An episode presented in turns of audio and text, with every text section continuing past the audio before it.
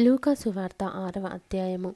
ఒక విశ్రాంతి దినమున ఆయన పంట చేలలో పడి వెళ్ళుచుండగా ఆయన శిష్యులు వెన్నులు త్రుంచి చేతులతో నలుపుకొని తినుచుండిరి. అప్పుడు పరిసయులలో కొందరు విశ్రాంతి దినమున చేయదగనిది మీరెందుకు చేయుచున్నారని వారిని అడుగగా యేసు వారితో ఇట్లనెను తానును తనతో కూడా ఉన్నవారును ఆకలిగొనినప్పుడు దావీదు ఏమి చేసెనో? అది అయినను మీరు చదవలేదా?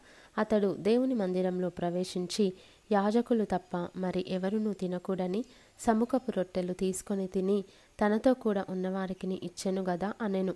కాగా మనుష్య కుమారుడు విశ్రాంతి దినమునకును యజమానుడని వారితో చెప్పెను.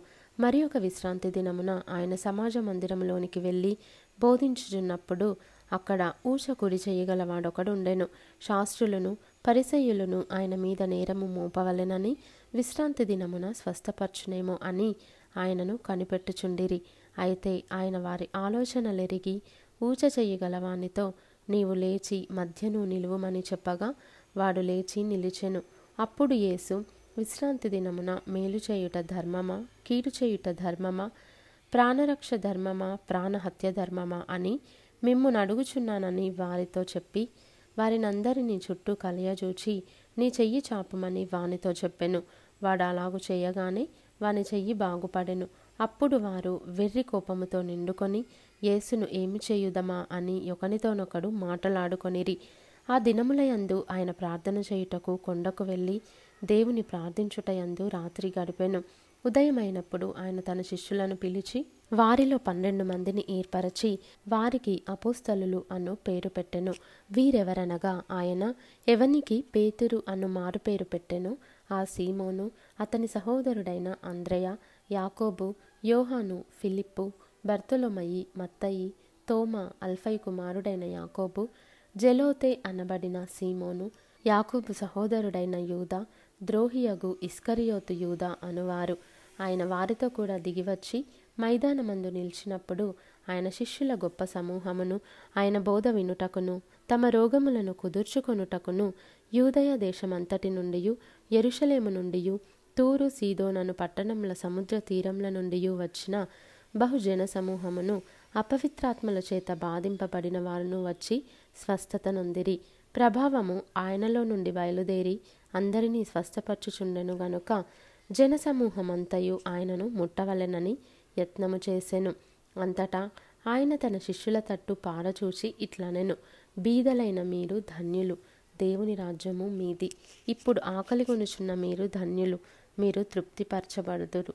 ఇప్పుడు ఏడ్చుచున్న మీరు ధన్యులు మీరు నవ్వుదురు. మనుష్య కుమారుని నిమిత్తము మనుష్యులు మిమ్మను ద్వేషించి వెలివేసి నిందించి మీ పేరు చెడ్డదని కొట్టివేయునప్పుడు మీరు ధన్యులు.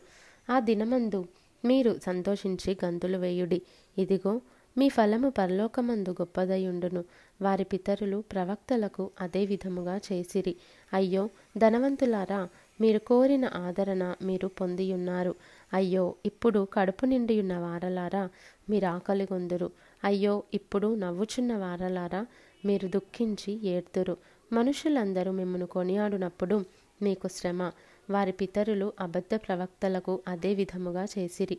వినుచున్న మీతో నేను చెప్పున్నదేమనగా మీ శత్రువులను ప్రేమించుడి మిమ్మును ద్వేషించు వారికి మేలు చేయుడి మిమ్మును శపించు వారిని దీవించుడి మిమ్మును బాధించు వారి కొరకు ప్రార్థన చేయుడి.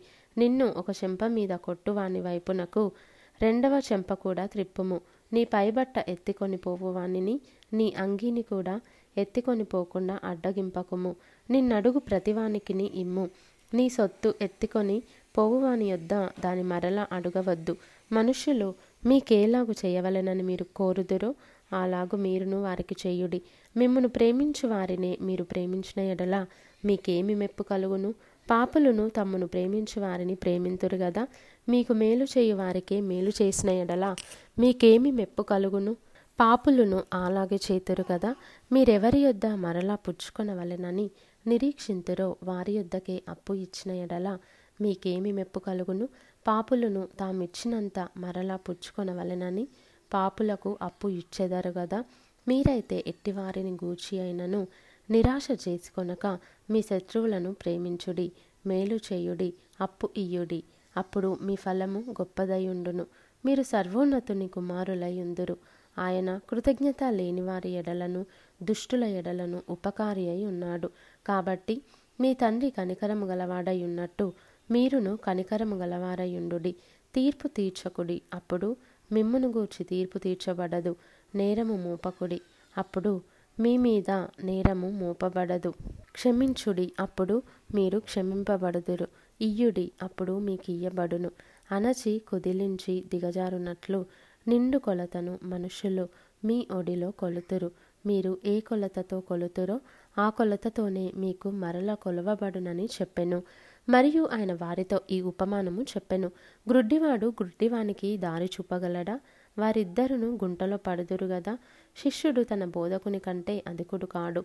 సిద్ధుడైన ప్రతివాడును తన బోధకుని వలె ఉండును. నీవు నీ కంటిలో ఉన్న దూలము ఎంచక నీ సహోదరుని కంటిలో ఉన్న నలుసును చూడనేలా నీ కంటిలో ఉన్న దూలమును చూడక నీ సహోదరునితో సహోదరుడా నీ కంటిలో ఉన్న నలుసును తీసివేయనిమ్మని నీవేలాగు చెప్పగలవు. వేషధారి మొదట నీ కంటిలో ఉన్న దూలమును తీసివేయము. అప్పుడు నీ సహోదరుని కంటిలో ఉన్న నలుసును తీసివేయుటకు నీకు తేటగా కనబడును. ఏ మంచి చెట్టునను పనికి మాలిన ఫలములు ఫలింపవు. పనికి మాలిన చెట్టున మంచి ఫలములు ఫలింపవు. ప్రతి చెట్టు తన ఫలముల వలన తెలియబడును. ముండ్ల పొదలో అంజూరపు పండ్లు ఏరుకొనరు. కోరింద పొదలో ద్రాక్ష పండ్లు కోయరు. సజ్జనుడు తన హృదయమను మంచి ధననిధిలో నుండి సద్విషయములను బయటికి తెచ్చును. దుర్జనుడు చెడ్డ ధననిధిలో నుండి దుర్విషయములను బయటకి తెచ్చును. హృదయము నిండియుండు దానిని బట్టి ఒకని నోరు మాటలాడును. నేను చెప్పు మాటల ప్రకారము మీరు చేయక ప్రభువ ప్రభువ అని నన్ను పిలుచుట ఎందుకు? నా యొద్దకు వచ్చి నా మాటలు విని వాటి చొప్పున చెయ్యు ప్రతివాడును ఎవని పోలియుండునో మీకు తెలియజేతును. వాడు ఇల్లు కట్టవలెనని యుండి లోతుగా త్రవ్వి బండ మీద పునాది వేసిన వాని పోలియుండును వరద వచ్చి ప్రవాహము ఆ ఇంటి మీద వడిగా కొట్టినను. అది బాగుగా కట్టబడినందున దాన్ని కదిలింపలేకపోయాను. అయితే నా మాటలు వినియు చేయనివాడు పునాది వేయక నేల మీద ఇల్లు కట్టిన వానిని పోలియుండును. ప్రవాహము దాని మీద వడిగా కొట్టగానే అది కూలి పడెను. ఆ ఇంటిపాటు గొప్పదని చెప్పెను.